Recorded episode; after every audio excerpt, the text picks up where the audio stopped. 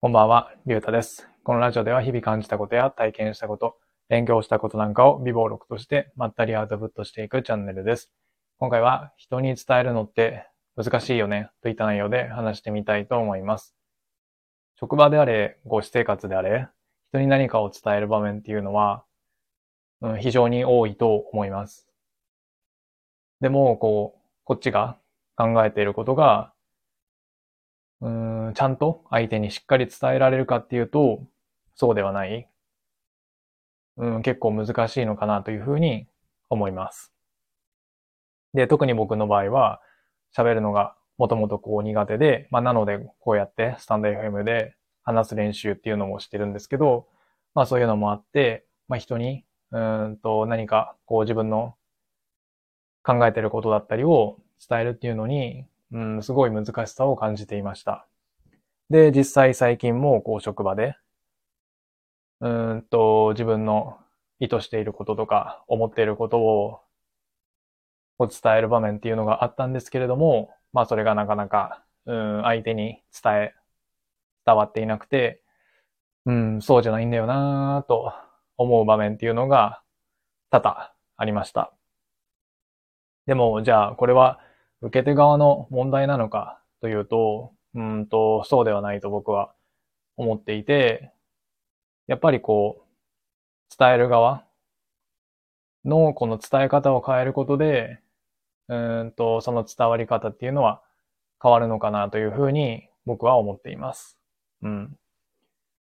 なので、この場でちょっと、うん、どうやったら、こっちが思っていることを、より精度高く相手に伝えられるかっていうのを、ちょっと考えてみたいなというふうに思います。えまずやっぱり、うーんと、大切なのは、相手の言葉で話すことっていうのが大切なのかなというふうに思います。やっぱり相手がこう普段使っている言葉だったりとか、まあどの程度こう専門用語が伝わるかだったりとか、まあそういった形で、うんと、相手の、なんて言うんですか、ちょっと表現が違うかもしれないんですけど、こうレベルに合わせるというか、そういった形で、まあ表現を相手に、相手の中の言葉に合わせてあげることによって、こう、相手の頭にスッと入っていくのかなというふうに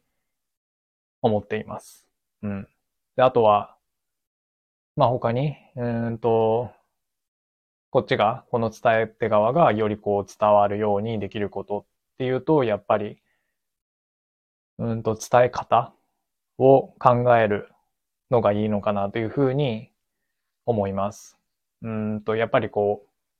伝える順番とかですかね。うん。よくプレップ法みたいな感じで、えっ、と、言われると思うんですけど、ポイント、リーズン、エグザンプル、ポイントでしたっけ？えっ、と、要点が来て、理由が来て、えー、例文、例題、例え話が来て、もう一回ポイントを言うみたいな形で、この PREP 法って確かプレゼンテーションか何かの、うーんと、用語？用語というか話法？なんですかね。まあ僕が見たのはブログかなんかでこの PREP 法っていうのを知ったんですけど、もしかしたら文字の世界でしか使わないのかもしれないんですけど、まあこういった形で、やっぱり伝える順番によって相手にこう、相手への伝わり方っていうのは変わるのかなというふうに、うんと思うんですよね。なので、こうやっぱり伝えるうん内容をうん、順番を考えて、こう、相手に話していくことによって、相手へのこう、理解度みたいなのが高まるのかなと思います。うん。で、僕はこの、うんと、話し方というか、こう、どう伝えるかっていう部分をもう少し改善できれば、まあ、もう少しは、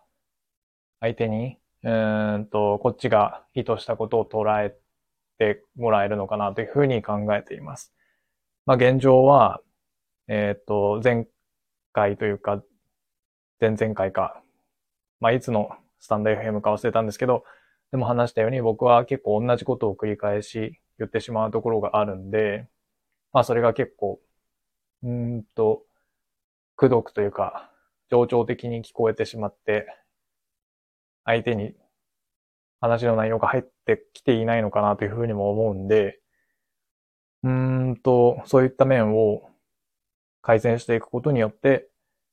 何かこう伝わりやすさが、えー、と改善できればいいなというふうに思っております。うん。やっぱりこ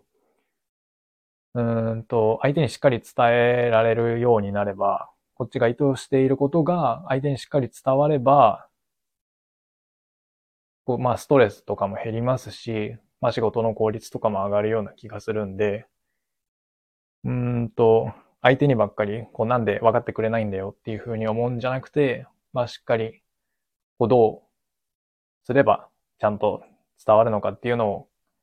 考えて、えっ、と、改善していきたいなと、個人的には思っております。というわけで、今回は、人に伝えるのって難しいよねといった内容で話してみました。今回はこの辺で終わりたいと思います。ありがとうございました。